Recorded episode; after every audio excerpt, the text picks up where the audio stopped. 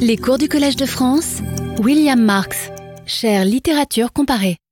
Mesdames, Messieurs, je pense qu'en patientant, vous avez pu euh, admirer euh, là aussi ce nouveau portrait de, de Paul Valéry. Je m'émerveille, je dois le dire, que la publication du cours de poétique ait fait surgir, ça et là, dans la presse, des portraits toujours euh, nouveaux de Paul Valéry que je ne connaissais pas, en, tout cas euh, ignoré de, ignoré de moi. Et ce que je constate aussi, c'est que ces portraits changent en fonction du, pays où euh, paraissent les, les articles. Euh, visiblement, chaque nation a accès à ses propres fonds photographiques, ce qui fait surgir des, portraits chaque fois différents. Celui-ci vient si j'ai bien compris, de, de Belgique. Et j'avoue que je le trouve assez, assez, assez vivant. Et là aussi, c'est un, c'est un Valérie des années, euh, des années, des années 40 hein, que nous avons en couleur en plus, ce qui, ce qui, n'est, ce qui n'est pas mal. Alors, les précédentes leçons, euh, nous sommes entrés dans le laboratoire même, vous vous en souvenez, de l'édition du cours de, de poétique de Valérie. Nous sommes entrés en quelque sorte dans euh, le laboratoire des œuvres retrouvées, pour faire écho au cours de l'an dernier sur la recherche des œuvres perdues. Car on n'a pas toujours l'occasion de participer à la, résurrection presque totale d'une œuvre disparue. Et là, je dois dire que l'occasion était trop belle pour que je puisse la laisser passer. Et vous avez pu voir à travers les, les exemples que nous avons examinés la, dernière fois et, les fois précédentes aussi, je crois, vous avez pu voir que euh, l'édition critique, l'édition scientifique euh, à laquelle je me suis livré, que j'ai essayé de faire le mieux possible, en vérité, cette édition critique et scientifique, elle, confine à bien des égards à ce qu'on pourrait appeler de, de l'artisanat.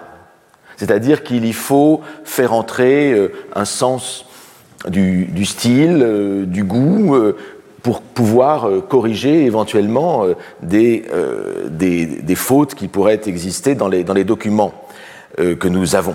Et donc la pratique même de l'écriture, la pratique même de la littérature, en tout cas d'une certaine forme de littérature, n'est pas absente d'une telle édition critique et scientifique.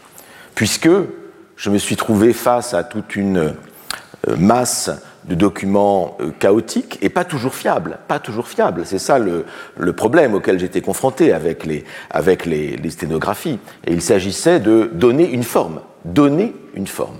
Donner une forme. Donner une forme, c'est le principe même euh, de tout art euh, et de la littérature en, en, en particulier. Et l'idée, le projet je, m'arrête ici sur la question littéraire d'une édition euh, critique et, et, et, scientifique, mais tout de même, l'idée était euh, d'entrer dans un esprit, d'entrer dans une manière de faire, de profiter de la connaissance de Valérie que je pouvais avoir pour me prendre une certaine distance éventuellement euh, vis-à-vis -vis des documents que j'avais à éditer pour revenir en quelque sorte à la source même de cette pensée, c'est-à-dire à l'image que je pouvais avoir de la pensée même de Valérie, à partir de ma connaissance la plus sérieuse, la plus sûre, la plus solide, j'espère, possible, euh, de, de Valérie. Le tout pour exploiter au mieux les documents à ma disposition. Donc quand les documents ne sont pas fiables, ce qui était le cas des sténotypies, des sténographies, eh bien, il, fallut, il fallait que je me fie d'abord à la logique interne du texte. Hein, ce sont les exercices que nous avons faits la, dernière fois. Il y a des problèmes de logique interne et puis il y a des problèmes de logique externe, c'est-à-dire de cohérence du document par rapport à ce que nous savons que Valérie a dit. Et vous vous souvenez peut-être de, euh, de la phrase concernant les, vers de Victor Hugo. La, la phrase elle-même dans le document sténographique était assez complexe, et je dois dire que m'a donné beaucoup de, beaucoup de travail, cette phrase. Je me demandais, il y avait quelque chose qui ne marchait pas, mais je ne voyais pas où était le, où était le, où était le problème. Et, et puis c'est en me référant, en fait, à la pensée externe que Valérie a sur euh, les poèmes de Victor Hugo que euh, j'ai vu où était la bonne leçon. La bonne leçon, au sens de, une leçon d'édition de texte. Hein. trouver le, bon texte, trouver, retrouver le bon texte derrière le texte que vous avez dans le document. Il y a un, comment dire, on pourrait prendre un, terme un peu, euh, de type biologique ou, génétique. Vous avez un phénotexte, hein, je ne l'emploie pas dans le sens de, Julia Kristeva, mais vous avez un phénotexte, c'est-à-dire un texte apparent hein, sur le document, et en fait, ce qui vous intéresse quand vous avez une sténographie, ce n'est pas, le, pas le texte apparent, c'est ce que Valérie a réellement dit. Et donc il faut revenir derrière le génotexte, un phéno signifiant l'apparence en grec. Hein. il faut revenir vers, vers le texte qui a été le texte source, le texte, le texte prononcé par, euh, par Valérie lui-même.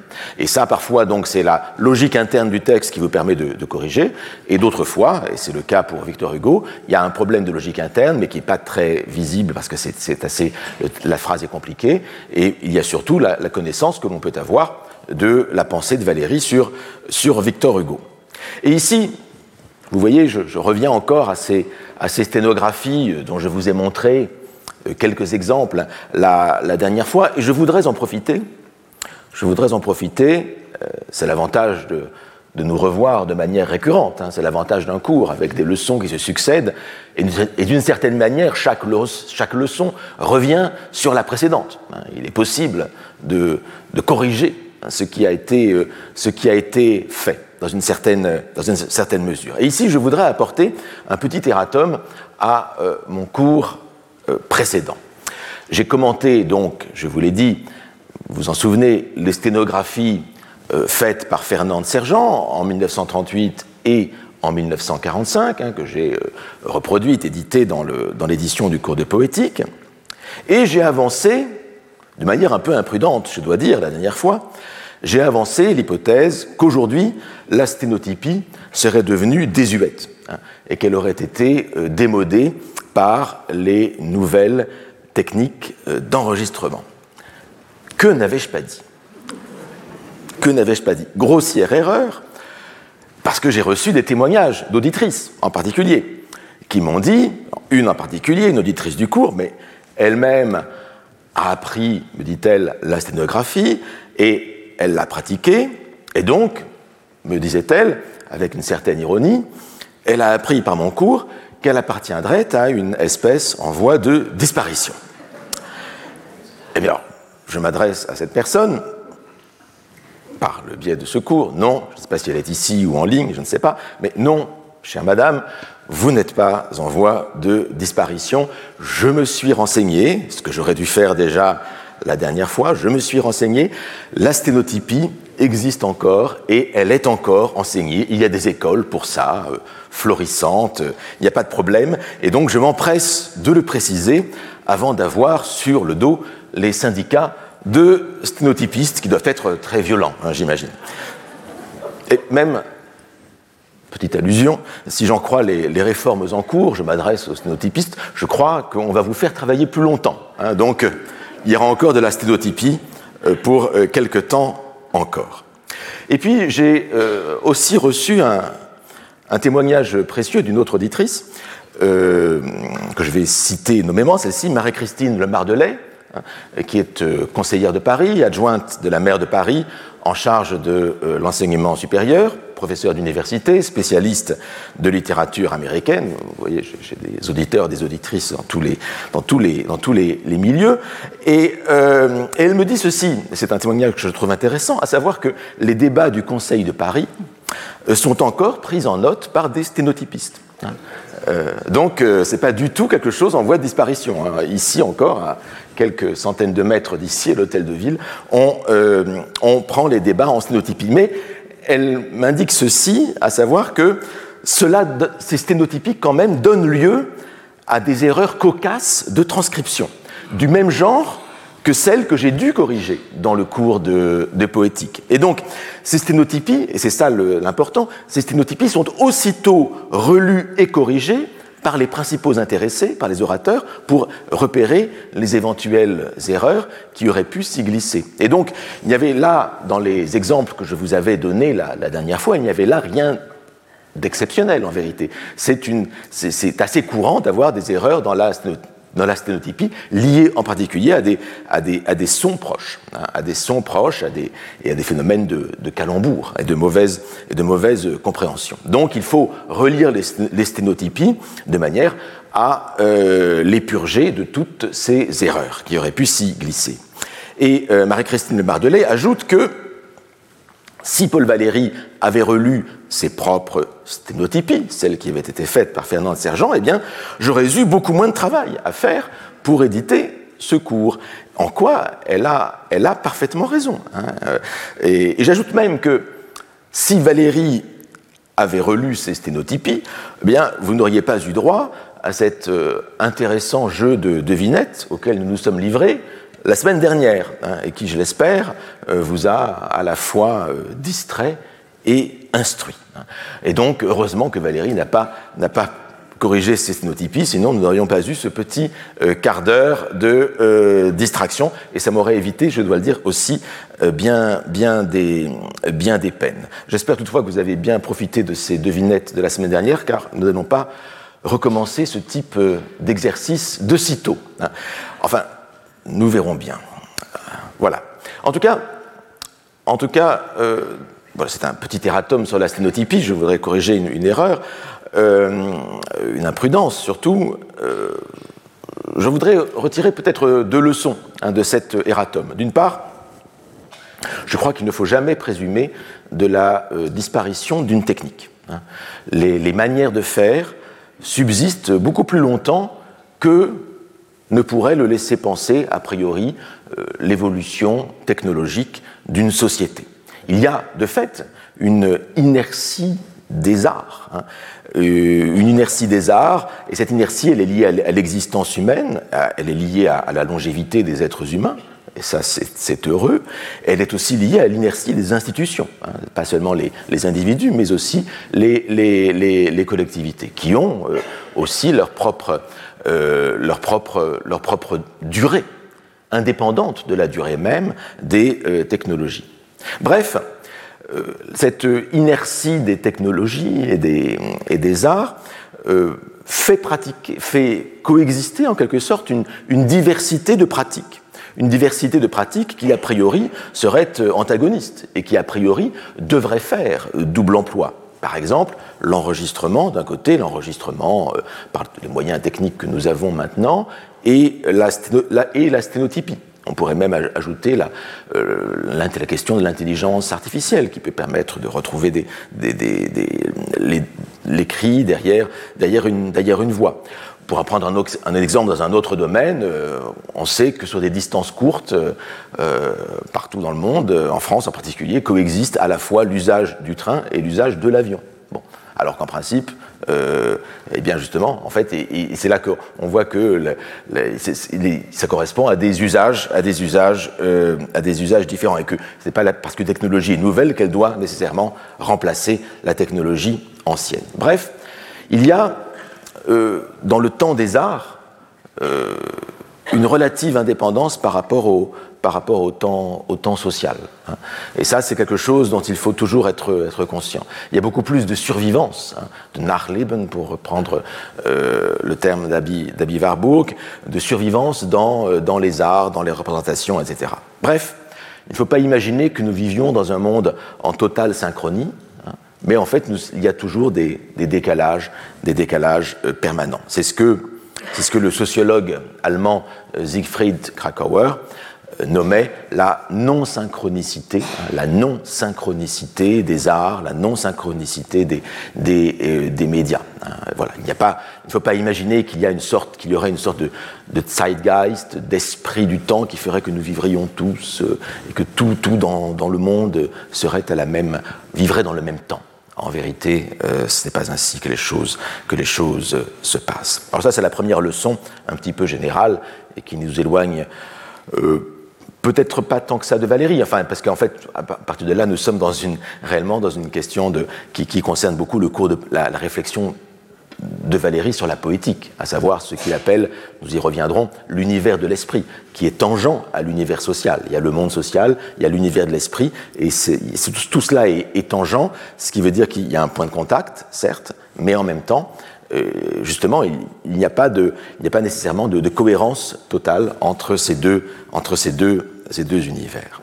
La deuxième leçon que je voudrais tirer de cette erreur sur la, la sténographie, la sténotypie, c'est que, elle concerne plus directement Valérie, c'est que si Valérie en effet n'a pas corrigé ses sténotypies, s'il ne l'a pas fait, c'est parce qu'il n'en trouvait pas le temps et parce qu'il n'en trouvait pas l'intérêt. Hein.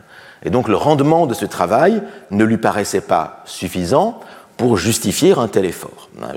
Il ne pensait pas, en fait, devoir utiliser ces sténotypies pour faire le livre qu'on lui avait demandé de faire euh, sur la, euh, sur la poétique. Mais cette question de rendement, elle est intéressante. Et là, nous, nous sommes renvoyés ici à ces notions économiques qui sont chères à Valéry lui-même dans le cours de, poétique, et euh, ces notions économiques qui nous ont occupés, du reste, vous vous en souvenez, dans le séminaire de la semaine dernière avec la, conférence de Martial Poisson. Et je peux revenir ici et, reciter la, la phrase sur laquelle nous nous étions un peu attardés la forme coûte cher. La forme coûte cher. Il y a un prix, un prix de la forme, de la forme à donner. Et ce prix de la forme vaut pour Valérie comme il vaut pour ses éditeurs, à savoir euh, moi-même, en l'occurrence. Et c'est un prix un prix à prendre au sens le plus concret, hein, c'est-à-dire euh, des sommes investies, hein, de l'argent investi, du, euh, et puis aussi du travail investi. Mais le travail, nous le savons, euh, et aujourd'hui encore en particulier, le travail, c'est aussi de, l'argent. C'est une question de capital-travail. alors, se pose une deuxième question. Enfin, je ne sais pas s'il y avait une première, mais enfin, se pose une question en tout cas. Si Valérie n'a pas fait ce travail de mettre en forme les sténotypies, pourquoi moi l'ai-je fait Ce qui n'importait pas à Valérie, pourquoi cela m'importait-il Je vais vous dire, je vais vous faire une confidence. Lorsque je suis arrivé au, Collège de France, je me suis dit, euh, ayant travaillé moi-même depuis longtemps sur euh, Paul Valéry, ayant fait ma thèse sur, euh, sur Valéry et sur Valéry critique euh, littéraire, je me suis dit, qui d'autre, qui d'autre que moi pourrait faire cette édition du cours de poétique? Plusieurs spécialistes de Valéry s'étaient essayés au fil des décennies à, démêler un peu ce, dossier, à, voir un peu quel sens il pouvait avoir, si on pouvait en, en tirer quelque chose, mais ils ont vite abandonné, étant donné, je vous l'ai dit, la difficulté, la complexité du dossier, sa taille aussi, assez énorme. Mais moi, donc, étant spécialiste de Valérie, d'une part, je vous l'ai dit, ayant fait ma thèse de doctorat sur Valérie, ayant édité les cahiers de, Valérie, si, c'est le raisonnement que je me suis fait en moi-même, si, arrivant au Collège de France, je n'avais pas fait cette édition en profitant des moyens considérables que m'offre le Collège, voire en, profitant de la, connaissance particulière que me donne un poste de professeur de l'intérieur. Je vous ai dit combien ça m'avait été utile, au bout du compte, pour retrouver certains documents que je pense un, observateur extérieur n'aurait pas pensé à aller chercher. Donc si je n'avais pas fait cette édition, qui d'autre Qui l'aurait faite? Je pense personne. Ou alors il aurait fallu attendre euh, longtemps.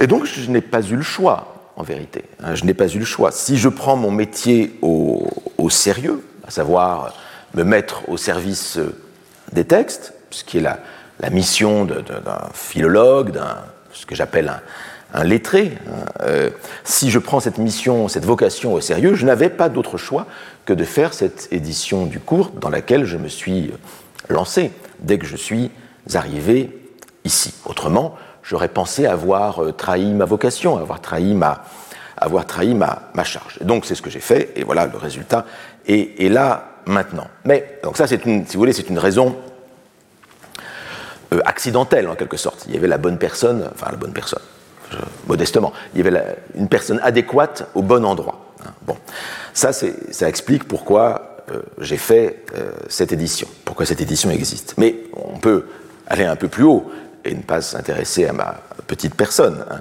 Des personnis non curandum, écrit M. Test dans, dans, son, dans son logbook, dans son recueil de pensées, ce qui veut dire en latin il ne faut pas s'occuper des personnes, hein, ce qui est une, une, leçon assez importante et assez typique de, de. Il ne faut pas s'occuper des personnes. Mais revenons à une question un peu plus générale. Euh, oui, il y avait la bonne personne, la personne adéquate au, au bon moment. Mais pourquoi, pourquoi le cours de poétique? En, quoi nous importe-t-il Plus généralement, pourquoi Valérie nous importe-t-il Pourquoi valait-il la peine en général d'éditer ce cours de poétique en dehors même de la question de l'adéquation euh, d'une personne à euh, cet emploi et à cette, euh, à cette tâche? Alors, très brièvement, ma réponse serait celle-ci. Enfin, je vais dire très brièvement, en fait, c'est pas très, très brièvement, parce qu'en vérité, ça va être l'objet de tout le cours à venir, en vérité, pas seulement cette heure-ci, mais l'ensemble, mais l'ensemble des, des, des, heures qui, qui, nous restent dans, euh, dans ce cours. C'est ce que je vais essayer de, de, de démontrer et de montrer pourquoi, pourquoi Valérie nous, nous importe encore, encore, encore aujourd'hui. Euh, c'est un peu la problématique, le problème que je veux poser euh, au centre même de ce, euh, cours. L'idée, l'idée est celle-ci, c'est que Valérie occupe une position emblématique dans l'histoire de la littérature. À certains égards, il représente un point culminant dans un mouvement, un mouvement qui aboutit à l'apogée de la place donnée à la forme. Cette forme dont nous avons déjà plusieurs fois parlé ici. Hein. Valérie représente, à certains égards, une certaine conception de la littérature, j'allais dire une certaine idée de la littérature, comme euh, De Gaulle parlait d'une certaine euh, idée de la France. Une certaine idée de la littérature. Mais quelle idée? Quelle idée? Eh bien, c'est ce, que, ce que nous allons voir et essayer de, de, euh, de définir au fil de ces leçons. Mais d'abord, je voudrais résumer à gros traits ma, thèse, celle que je développerai et détaillerai en fait dans, euh, dans différents euh, domaines au fil du cours. Et pour ceci, pour cela, je voudrais d'abord remonter, non pas au déluge, mais de seulement quelques siècles en arrière, avec l'idée que, Valérie représenterait une certaine idée de la littérature suppose qu'il y aurait plusieurs idées possibles euh, de la euh, littérature. Et en effet, en effet, plusieurs idées de la littérature se sont succédées au cours des derniers siècles. Et même souvent, le nom même de littérature n'était pas employé. Il n'était pas employé. Il y eut d'abord, je ne vais pas remonter si loin que ça, bah, c'est beaucoup à l'échelle d'une vie humaine, mais je remontais deux, trois siècles euh, derrière nous. Remontons au, XVIIe et au XVIIIe siècle. Hein. Il y eut d'abord, en Occident, en Europe, en France, le régime des belles lettres. Le mot littérature n'était pas employé à ce moment-là. C'est-à-dire le régime des belles lettres. Qu'est-ce que c'est? C'est-à-dire, je résume là à gros traits, hein, euh, c'est la production littéraire qui est prise dans dans un jeu social, dans euh, les salons. Mais pas seulement les salons, pas seulement les salons. Au XVIIIe siècle existent aussi les académies. Et les, académies permettent de rendre public euh, des débats littéraires, des débats littéraires qui prennent un statut en quelque sorte, euh, officiel, car le, public peut ainsi, assister aux échanges d'arguments entre les euh, académiciens.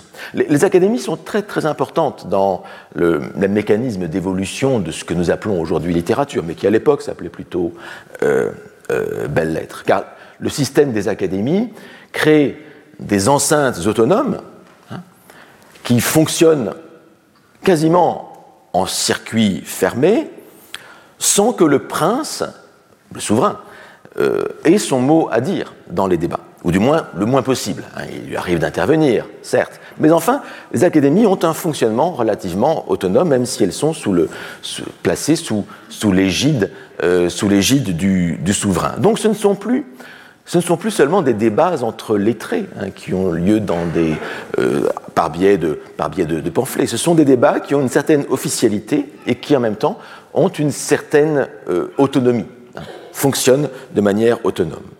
Et donc, cette autonomisation du débat par, par, les, académies eh permet à la, question esthétique en tant que telle, c'est-à-dire la, la question de la, quel est l'effet que euh, donnent les œuvres sur nous, les œuvres d'art en général, les œuvres picturales, de sculpture, et les œuvres euh, littéraires en, particulier, cette euh, autonomisation des, débats permet à la question esthétique de prendre de plus en plus d'importance. Hein. et non plus seulement le simple non plus seulement en se basant sur le simple respect de, règles, de modèles, de, traditions antérieures, comme on l'avait, euh, comme la question se posait au XVIe et, même encore au, XVIIe siècle. Au XVIIIe siècle, réellement, la question de la spécificité, j'insiste là-dessus, parce qu'on va voir ça chez Valérie, la question de la spécificité de l'effet esthétique, en dehors des règles déjà préétablies, celles qui nous sont euh, héritées de l'Antiquité, cette question-là devient elle-même une question cruciale, une question aiguë. Et cela est possible par tout un système ben, d'organisation de la, de la société des lettrés et des artistes, en particulier et pas seulement par les académies. Alors, pour euh, illustrer cette prévalence de la question esthétique, il suffit de, citer quelques noms que vous connaissez. Euh, en France, peut-être moins connu que les, ses, contreparties allemandes, mais vous avez euh, Dubos, hein, l'abbé Dubos, qui est vraiment un, nom, un nom très, très important. Vous avez en Allemagne aussi, très, de manière plus, plus, plus, connue sans doute, vous avez Lessing, vous avez Kant, euh, évidemment. Et ce ne sont que, que quelques noms, quelques noms qui, de ces gens qui participent à euh, l'émergence de cette question euh, esthétique, enfin plus que l'émergence, l'établissement de cette question esthétique au centre même de l'interrogation sur les effets de l'art et en particulier de la littérature. Et puis dans la deuxième partie du, du siècle, enfin je dis et puis, mais ce sont là aussi des questions de, succession ou de synchronicité euh, qu'il faut euh, voir de manière euh, beaucoup plus, il faudrait voir de manière beaucoup plus fine. on peut dire que dans la deuxième partie du siècle intervient, à partir du milieu du siècle, la question de la sensibilité. La question de la sensibilité, et là nous entrons, avec cette question de la sensibilité, avec la question de l'esthétique, nous entrons dans ce que nous pouvons appeler le régime de la littérature proprement dite. Je dis proprement dite parce que le terme de littérature, dans le sens moderne, arrive eh bien, euh, fin 18e, début 19e siècle, par le biais d'abord de, l'Allemagne, euh, sans doute, et puis, euh, et puis ça se répand dans toute, dans toute, dans toute l'Europe, avec ce sens moderne pour désigner à peu près ce que nous désignons ainsi, avec ces, ces genres littéraires que nous, que nous, que nous connaissons bien, le théâtre, la poésie, le, roman. La littérature, donc, avec ce terme qui est employé avec le romantisme, qu'est-ce que c'est? Eh bien, c'est un discours qui, alors je, résume là aussi à très gros traits, hein.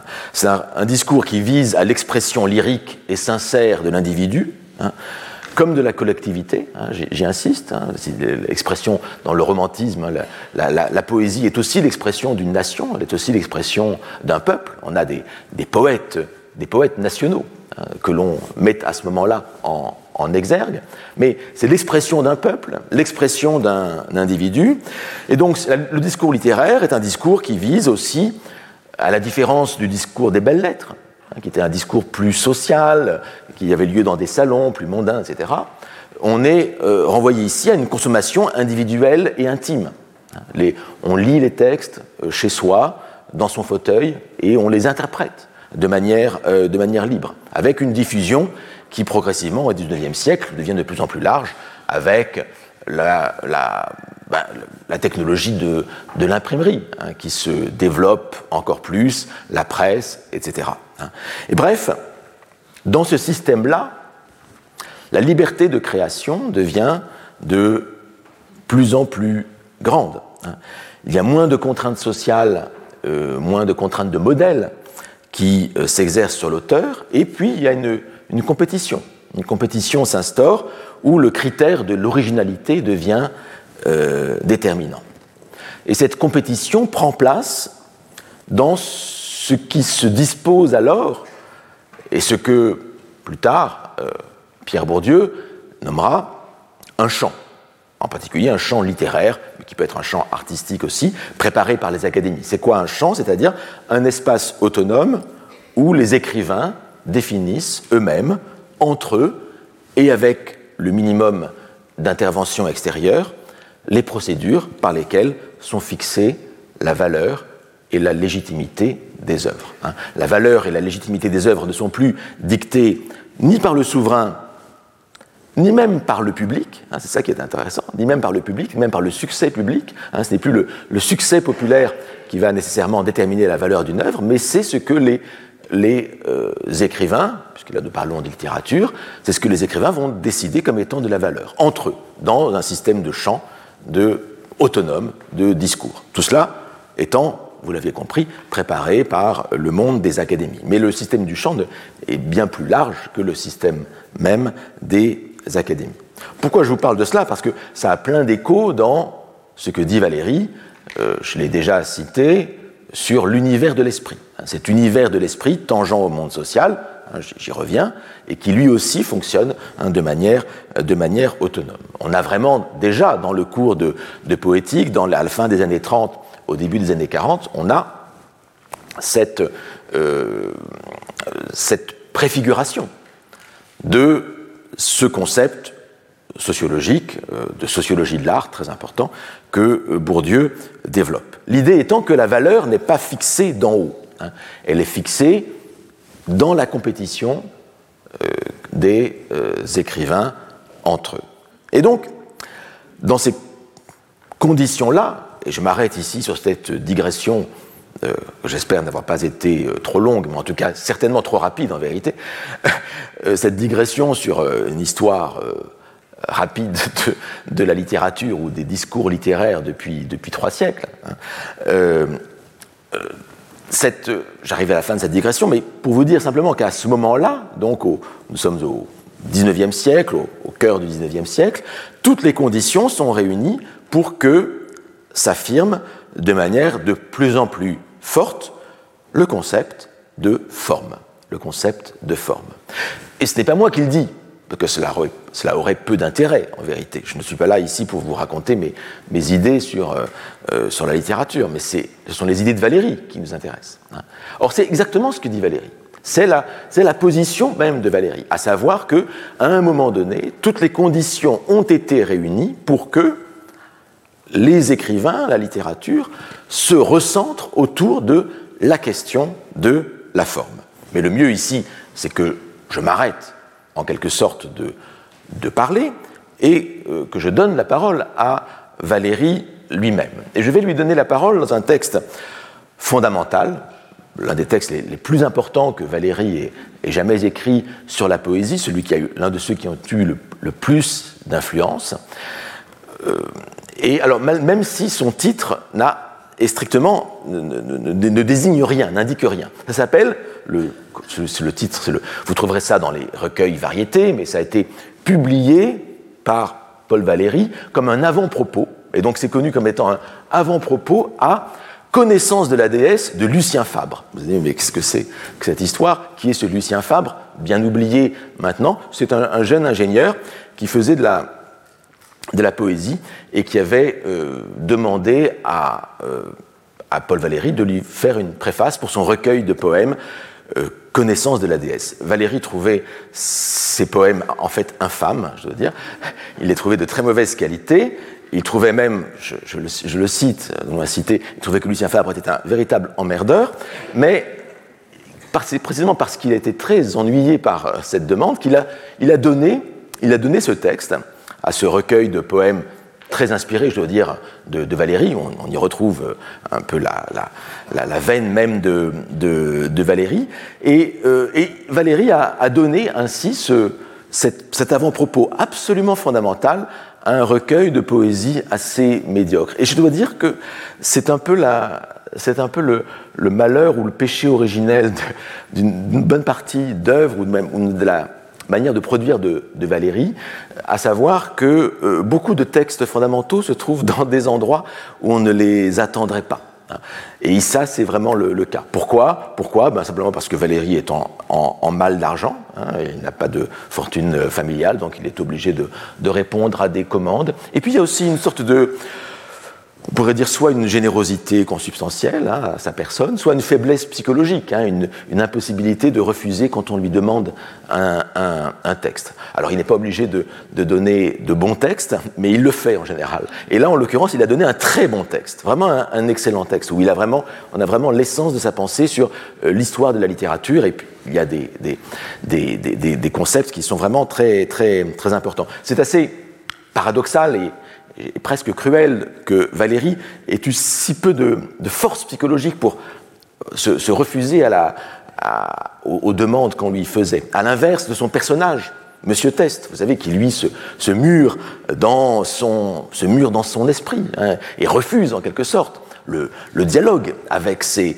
avec ses, contemporains. On voit bien ici que Monsieur Test, ce n'est pas, pas Valérie, hein. c'est un idéal, c'est quelque chose qu'il aurait voulu être, mais qu'il n'a euh, qu'il n'a jamais, jamais, été. Bref, euh, venons-en donc à ce texte qui date de 1920, intitulé donc Avant-propos, ou bien Avant-propos à connaissance de la déesse de euh, Lucien Fabre.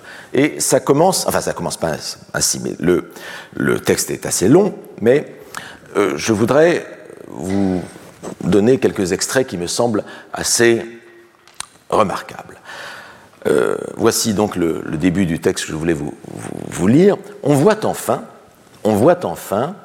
vers le milieu du XIXe siècle, se prononcer dans notre littérature une volonté remarquable d'isoler définitivement la poésie de toute autre essence qu'elle-même. Isoler poésie de toute autre essence qu'elle-même. Hein. Il faut voir que le vocabulaire ici est un vocabulaire de type, de type chimique. Ici, les, les, poètes sont en train de faire une préparation chimique de la poésie à l'état pur. Et c'est bien ainsi qu'il faut entendre la phrase suivante. Hein. Il n'est donc pas une telle préparation de la poésie à l'état pur, cette préparation au sens chimique du terme, comme un pharmacien qui prépare, qui prépare une substance, un médicament, une telle préparation de la poésie à l'état pur avait été prédite et recommandée avec la plus grande précision par Edgar Poe. Il n'est donc pas étonnant de voir commencer dans Baudelaire cet essai d'une perfection qui ne se préoccupe plus que d'elle-même. Alors ici, quasiment tout devrait être commenté. Je vous ai commenté l'aspect très, très chimique euh, d'isolation, d'isolement, euh, de séparation en tout cas, de la, poésie à l'état pur. Ce terme poésie à l'état pur aura une grande fortune par la suite, puisque c'est ce terme-là, poésie à l'état pur, qui va ensuite donner, dans les années 20, d'abord avec le, le, texte de l'abbé Henri Brémond, va donner des débats très importants, très houleux parfois, hein, sur l'idée de la poésie pure, avec une querelle de la poésie pure qui a marqué le, cœur des années 1920, 1925, 1900, 1900, 1926. Alors vous voyez ici Edgar Poe cité, hein, que vient faire ce poète américain. Il est en quelque sorte, le, pour Valérie, Valérie le, le, place là comme étant euh, l'ancêtre d'une lignée dont Valérie serait lui-même l'héritier. Il y aurait Edgar Poe, Edgar Poe, c'est un peu étrange hein, pour les Américains, parce que c'est pas un très bon écrivain pour les, pour les lecteurs américains. C'est un, un, écrivain qui a, qui a écrit des, voilà, des, des, contes, des contes fantastiques. Mais la réputation d'Edgar Poe est beaucoup plus grande, à bien des égards, en France, euh, qu'elle ne l'est, qu'elle ne l'est, ne l'est aux États-Unis. Et cela parce que Edgar Poe a été traduit en français par Baudelaire. Et Baudelaire et les poètes français successifs ont lu dans Edgar Poe quelque chose qui y était peut-être, mais qui était peut-être dans Edgar Poe, peut-être comme un simple canular en vérité. Et c'est quoi qu'il y avait dans Edgar Poe? Il y avait l'idée, en particulier dans un texte qui s'appelle le principe poétique, un poetic principle, euh, il y avait l'idée que voilà, il, était, possible de, effectivement de, trouver une sorte d'essence de, la, poésie. Baudelaire a, traduit ce texte, ainsi que les contes, ainsi que des, des, des poèmes, et puis ensuite Mallarmé a, repris, euh, s'est inspiré des, traductions de Baudelaire, les a, les a lus, les a beaucoup assimilés, et Valérie arrive ensuite. Et donc il y a ici, en quelque sorte, la, l'établissement d'une généalogie un peu mythique à, bien des égards, mais qui donne de la noblesse au geste de, Valérie, depuis Edgar Poe jusqu'à lui-même, en passant par euh, Baudelaire et, euh, et Mallarmé. En tout cas, chez Edgar Poe, ce qui est important et ce qui frappe, ce qui importe à Valérie, c'est que Edgar Poe dissocie en quelque sorte le texte et l'auteur. Vous savez, Edgar Poe, c'est lui qui, euh, dans un, avait publié un poème intitulé Le Corbeau, The Raven, poème, quand, vous le lisez, qui est extrêmement euh, euh, romantique, mélancolique, euh, sinistre, etc. et vous, vous dites, dis donc, ben dis donc, le poète, celui qui a écrit cela, doit être, doit être bien, bien dépressif hein, pour avoir écrit un tel poème. Et peu après avoir publié ce poème, Edgar Poe publie un autre texte, n'est pas un poème, qui est un article où il explique, mais non, en vérité, vous êtes tous mépris sur le sens même de ce poème et sur l'intention que j'avais, en fait, moi j'étais, je suis en, de très bonne humeur, il n'y a pas de problème, mais j'ai voulu faire un poème qui donne l'impression de la mélancolie et de la sinistrose, en quelque sorte. Et donc, euh, Edgar Poe raconte dans le moindre détail comment il a calculé, comment il a calculé les effets de ce, de ce poème, dissociant totalement ses propres émotions, de celle que donne le poème. Donc lui-même agissant en quelque sorte comme un simple, un simple artisan, euh, quelqu'un qui, fait une machine destinée à produire un certain effet. Cela a beaucoup intéressé Baudelaire, hein, dans le côté un peu artificiel de la chose, et Valérie y a vu surtout l'idée de, l'effet, de la coupure entre, de la coupure entre le, le poète et l'œuvre. Le poète est celui qui construit une machine de mots. C'est un ingénieur. C'est un ingénieur qui crée une machine qui doit avoir un certain effet. Et bref, dans la conception de la poésie selon Edgar Poe, il n'y a plus, il n'y a plus de critères de sincérité. Le poème, le texte, la nouvelle, de manière générale, est, euh, est, là pour susciter un certain effet. Les, nouvelles fantastiques sont là pour euh, donner une certaine impression. Et Poe explique comment, il arrive à ces, effets-là. Et cela a beaucoup impressionné, impressionné à la fois Baudelaire et euh, Valérie. Mais Valérie continue donc dans, ce texte, après avoir, après avoir euh, déterminé cette généalogie.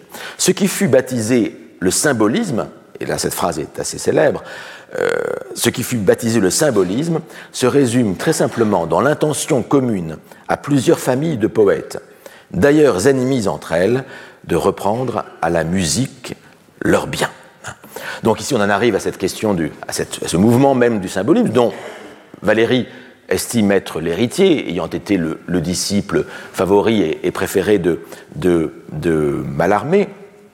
Et pour définir le symbolisme, il prend ce, mot de Mallarmé, bien connu, hein, reprendre à la musique son bien. En fait, c'est une citation ici que fait Valérie. Hein. reprendre à la musique son bien, euh, c'est Mallarmé qui dit cela dans, dans, crise, dans, crise, dans crise de vers. Euh, c'est une définition un peu étrange, au bout du compte, du symbolisme, hein, pas à partir du symbole, mais à partir de la question de la musique. Et du reste, Valérie ne prétend pas donner euh, de faire l'histoire du symbolisme. Il dit que c'est une compétition de, familles qui, au bout du compte, ne s'entendaient pas entre elles. Effectivement, il y avait Mallarmé, il y avait Moréas euh, de l'autre, il y avait euh, les partisans du vers libre de l'autre. Bref, il y avait différentes, différentes écoles et ma foi, on connaît, on connaît cela. Hein. les, groupuscules se haïssent. Hein. c'est ce que Sigmund Freud appelle le narcissisme des petites différences. Hein. le narcissisme des petites différences. plus on est proche, plus les groupes sont proches les uns des autres, plus ils se, plus ils se détestent. Ben, c'est arrivé dans le symbolisme, comme dans, euh, comme dans les partis, comme dans les partis politiques. Vous voyez aucune euh, allusion, bien sûr. Euh, donc, le secret de ce mouvement n'est pas autre. Il y a là une proposition très forte. Pourquoi la musique est-elle si importante dans cette conception historique du symbolisme? Eh bien, parce que la musique, et c'est ce que Valérie dit ensuite, la musique, c'est l'idée pure de la forme. C'est-à-dire, c'est une, c'est une œuvre d'art, c'est une forme d'art, mais qui ne prétend pas délivrer un message, un message qu'on puisse expliciter de forme, de manière verbale. La musique ne délivre que, ne produit que des émotions. Mais nous étions je continue le texte de Valérie hein, qui dit cela, mais nous étions nourris de musique et nos têtes littéraires ne rêvaient que de tirer du langage presque les mêmes effets que les causes purement sonores produisaient sur nos êtres nerveux. Et donc ici, la musique devient l'idéal même de la poésie. Ce n'a pas toujours été le cas. Ça peut nous paraître peut-être euh, normal que la musique soit euh, l'idéal de la poésie. Mais pendant longtemps, et en particulier sous le régime des belles lettres, pendant l'Antiquité, euh, au XVIe, XVIIe siècle, l'idéal de la poésie, c'était plutôt la peinture. Ut pictura poesis, hein, disait Horace hein, dans l'art poétique. La poésie est comme la peinture. Bon, il l'entendait dans un sens différent. Hein. La poésie est comme la peinture. C'était le modèle, le modèle des arts plastiques, des arts visuels. Avec le symbolisme, c'est la musique qui devient le centre. Et donc on, sort de l'idée de la représentation du monde pour en venir à quelque chose qui soit purement de, l'ordre de la, forme pure, sans euh, message euh, explicite, hein, avec plutôt des émotions et des états nerveux. Euh, et ce qui, ce qui légitime Valérie, en particulier dans le cours de poétique, à réfléchir à cette question psychologique qui est au, cœur même de sa réflexion sur la création. Et Valérie continue, hein, et je continue avec lui, le langage est chose complexe. Chose complexe, ça veut dire, en vérité, chose impure, à la différence de la musique. La musique est pure, elle, ne renvoie qu'à des sons purs et elle ne délivre pas de messages explicites. Le langage est impur. Complexe parce que il ben, il, là, a d'abord une visée utilitaire. C'est quelque chose que Valérie ne cesse de dire, de répéter dans le cours de poétique et ailleurs, mais dans le cours de poétique en particulier. Le langage n'est pas fait pour faire de la poésie. Les sons servent à la musique, mais le langage n'est pas fait pour faire de la poésie. La poésie est une sorte de, violence faite au langage, pour essayer de retrouver une pureté euh, dans, derrière, euh, derrière, derrière les mots, pour créer quelque chose qui soit pur avec quelque chose qui est fondamentalement impur, le langage, puisque le langage est fait de toutes nos interactions que nous avons les uns avec les autres, avec une visée très pratique. Euh, je vous demande de m'ouvrir la porte, vous m'ouvrez la porte, vous, demandez le sel, je, vous donne le, sel, etc. à table. Donc c'est ça, c'est à cela que sert le langage. Et pas, à écrire de la poésie. Donc le poète est celui qui va faire violence à la langue, ou du moins qui va essayer de retrouver une sorte de, de, pureté, de, de retrouver, d'inventer, d'inventer, d'inventer une pureté. Le langage des choses complexes, sa multiple nature permettait aux chercheurs, c'est-à-dire les poètes, la diversité des essais. Alors, certains qui conservaient les formes traditionnelles du vers français s'étudiaient à éliminer les descriptions, les sentences, les moralités, les précisions arbitraires. Ils purgeaient leur poésie de presque tous ces éléments intellectuels que la musique ne peut exprimer. C'est-à-dire que, à partir du moment où vous avez la musique comme modèle, eh bien, vous allez euh, purger la poésie de tout ce qui n'est pas de l'ordre musical, c'est-à-dire de toutes les idées. Les idées n'importent plus. Dans la poésie ancienne, la poésie des belles lettres, les idées étaient importantes. Et pas seulement la poésie des belles lettres, mais euh, la poésie, même une bonne partie de la poésie romantique, ou même euh, de, la poésie de, l'art pour l'art. On exprimait des, euh, idées. Là, l'idée n'est plus, plus au centre. C'est la musique qui est au centre. Donc il y a un refus du contenu intellectuel, refus du contenu moral, mais même le dogme scientifique est refusé, le dogme religieux euh, de même. On est dans une période de crise. Vous vous rappelez, peut-être c'est ce passage que je vous avais euh, diffusé, euh, je crois, le premier cours, ou bien on entendait, Valérie dire nous étions à une époque de crise absolue de tous les discours, il ne restait plus que une valeur suprême, et cette valeur suprême, c'est la valeur de la beauté, c'est la valeur esthétique. Eh bien, c'est exactement cela que nous dit Valérie ici. Et Valérie continue il semble que la pensée abstraite, jadis admise dans le vers même, était devenue presque impossible à combiner avec les émotions immédiates que l'on souhaitait de provoquer à chaque instant. Exilé d'une poésie qui se voulait réduire à son essence propre, effarouché par les effets multipliés de surprise et de musique que le goût moderne exigeait, il semble donc que la pensée abstraite se soit transportée dans la phase de préparation et dans la théorie du poème. Plus de pensée abstraite dans le poème, mais on fait la théorie du poème d'abord, et après on écrit le poème. Valérie, je pense, pense surtout à Mallarmé. Mallarmé qui a fait beaucoup de, bah, comme Chris de Verre, a fait des textes sur la théorie de la poésie, sur la théorie de la littérature, euh, des textes magnifiques du reste en, eux-mêmes. Et cela est une nouveauté, hein, l'idée qu'on ait le poème, mais le poème ne va pas faire sa propre théorie, comme euh, on l'avait peut-être dans la poésie, dans la poésie romantique. La philosophie et même la morale tendirent à fuir les œuvres pour se placer dans les réflexions qui les précèdent. C'était là un très véritable progrès. Le progrès, donc, dans la poésie, il y a un progrès, un progrès au sens positif du terme. L'idée que la poésie ne fasse plus de philosophie, qu'elle ne fasse plus de morale. C'est autre chose maintenant que doit faire la poésie, c'est être à l'état pur, une forme à l'état pur. Parler aujourd'hui de poésie philosophique, fût-ce en invoquant Alfred de Vigny, Alfred de Vigny, poète romantique très célèbre, comme étant considéré souvent comme le plus philosophique des poètes, des poètes euh, romantiques, avec la, mort du loup, par exemple, euh, d'inspiration stoïcienne. Le comte de Lille, là aussi, euh, poète qui aime bien exprimer des, grands systèmes philosophiques, en particulier bouddhiques, hindouistes, dans ses, dans, ses, dans ses poèmes. Donc, parler aujourd'hui de poésie philosophique, et donc ici Valérie cite les, les poètes philosophiques français du XIXe siècle, c'est naïvement, naïvement, confondre des conditions et des applications de l'esprit incompatibles entre elles. Donc maintenant, il faut séparer. Il faut séparer. La philosophie appartient au discours philosophique. La poésie, c'est autre chose. N'est-ce pas oublier que le but de celui qui spécule est de fixer ou de créer une notion, c'est-à-dire un pouvoir et un instrument de pouvoir, cependant que le poète moderne essaie de produire en nous un état et de porter cet état exceptionnel au point d'une jouissance parfaite. Alors deux choses ici. D'une part, je vous l'ai dit, Valérie récuse la notion de poésie philosophique, ce qui est un peu ironique, enfin ironique, pas vis-à-vis de lui-même, mais euh, on est en 1920, mais quelques années plus tard, Alain publiera, le philosophe Alain, publiera un, commentaire euh, de Charme, du recueil Charme, et en particulier du, du Cynthia Marin, où il appellera où il appellera Paul Valéry notre Lucrèce, notre Lucrèce, c'est-à-dire notre poète euh, philosophique à, nous.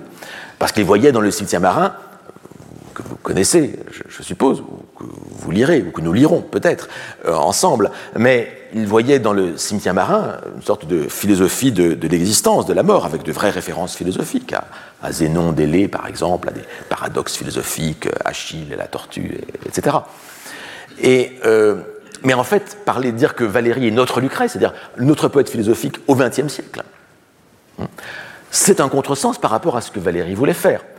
Valérie, bien sûr, dans le cimetière marin, il y a, on peut-être l'occasion, nous aurons peut-être l'occasion d'y revenir, il y a des allusions à la philosophie dans le cimetière marin.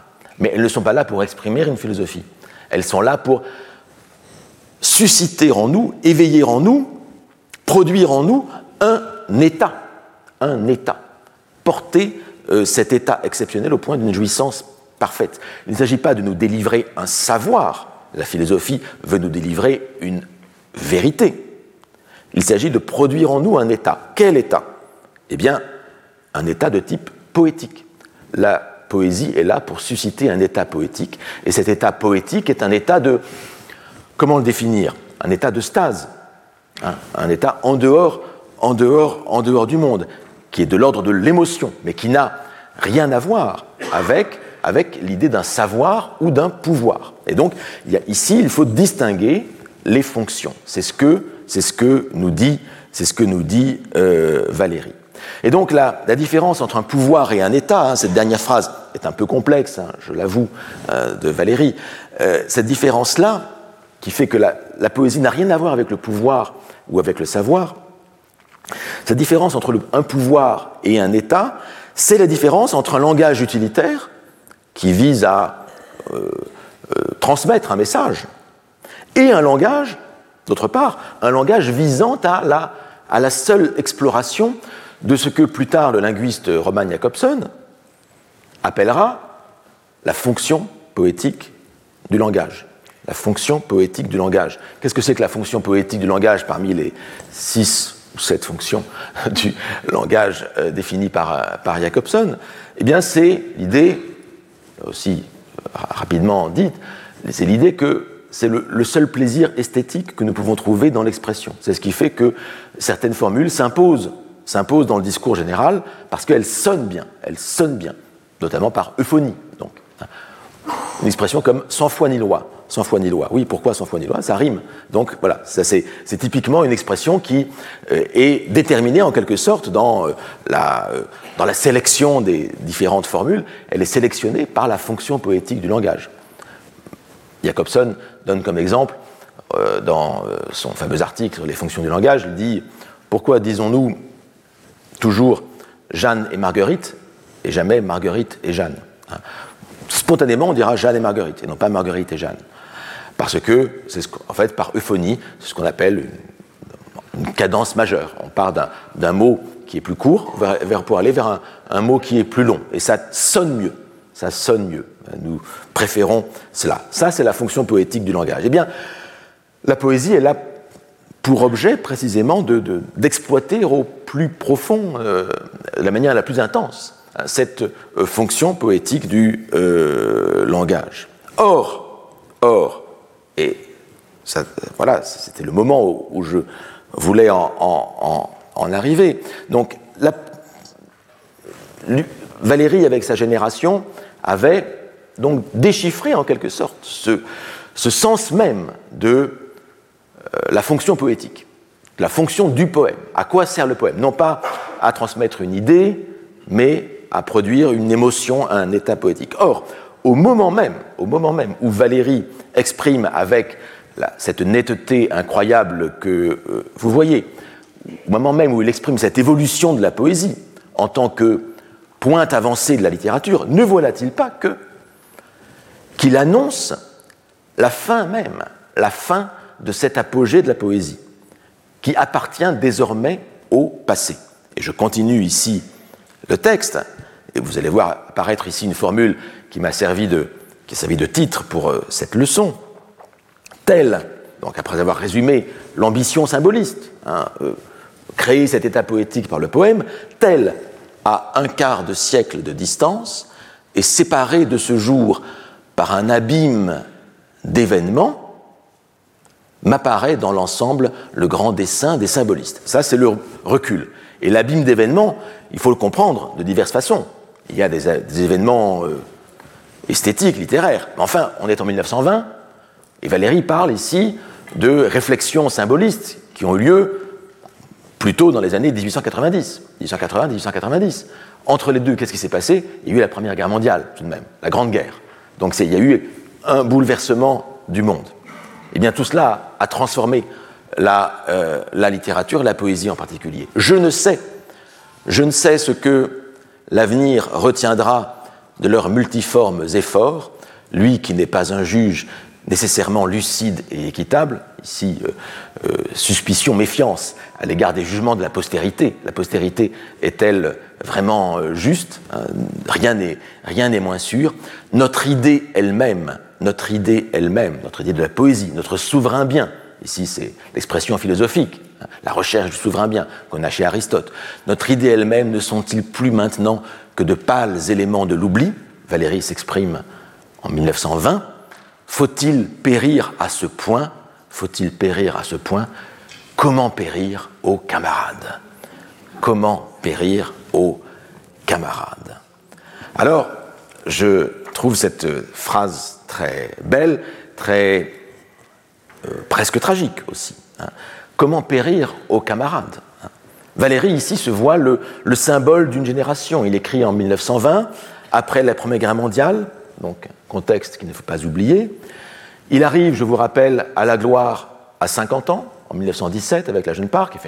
ça, commence comme ça, et puis c'est à partir des années 20 qu'il devient vraiment euh, le, grand euh, poète. Alors, arriver à la gloire à 50 ans, ça donne de l'espoir à beaucoup. Ça, c'est bien. Hein, c'est agréable pour tout le monde. Mais en tout cas, il arrive à la gloire dans un décalage temporel. Un décalage temporel par rapport, par rapport à, sa, à sa jeunesse. La génération des années 1880 et 1890, cette génération-là, elle a été décimée par euh, la guerre. Et Valérie a eu de la chance il aurait pu être mobilisé. Il s'y attendait à tout moment. Mais la mobilisation s'arrête à la classe 1892. Elle, commence d'abord par les, classes les plus, jeunes, et puis elle, redescend, et, ça redescend jusqu'à la classe 1892, c'est-à-dire à ceux qui sont nés en 1872. C'est comme ça qu'on appelle la classe 1892. Valérie est née en 1871. C'était moins une. Hein. À un an près, il était mobilisé ça l'arrangeait bien. Il était soutien de famille, il avait deux enfants à nourrir, il en aura un troisième pendant la, guerre. Euh, et donc, sa, famille a, besoin de, lui. Mais bref, si Valérie survit à la guerre, il survit dans un monde qui a été, euh, décimé. Et il arrive dans un autre monde.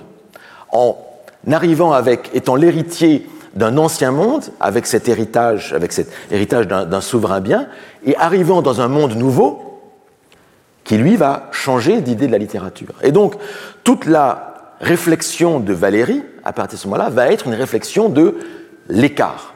Toute la pensée de Valérie et toute l'œuvre de Valérie est une pensée de l'écart vis-à-vis de lui-même et de l'écart euh, vis-à-vis de son propre de son propre de son propre temps. Et donc il va essayer. C'est par cet écart qu'il va, en quelque sorte, tenir une distance, tenir une distance qui va lui permettre de euh, porter, selon lui, un regard objectif sur ce qui se passe dans la littérature. Et donc Valérie illustre, et c'est ce que je voulais vous dire aujourd'hui, Valérie, Valérie illustre de manière tout à fait exemplaire une certaine idée de la littérature qui, à partir des années 20, ne sera à bien des égards plus d'actualité. Et c'est là ce que nous verrons hein, les fois suivantes, à savoir comment Valérie a suscité, comment cette idée de la littérature représentée par Valérie a eu à susciter beaucoup d'antagonisme et, et beaucoup d'opposition. Voilà, ce sera tout pour aujourd'hui et rendez-vous mardi prochain. Merci. Retrouvez tous les contenus du Collège de France sur www.colège-2-france.fr.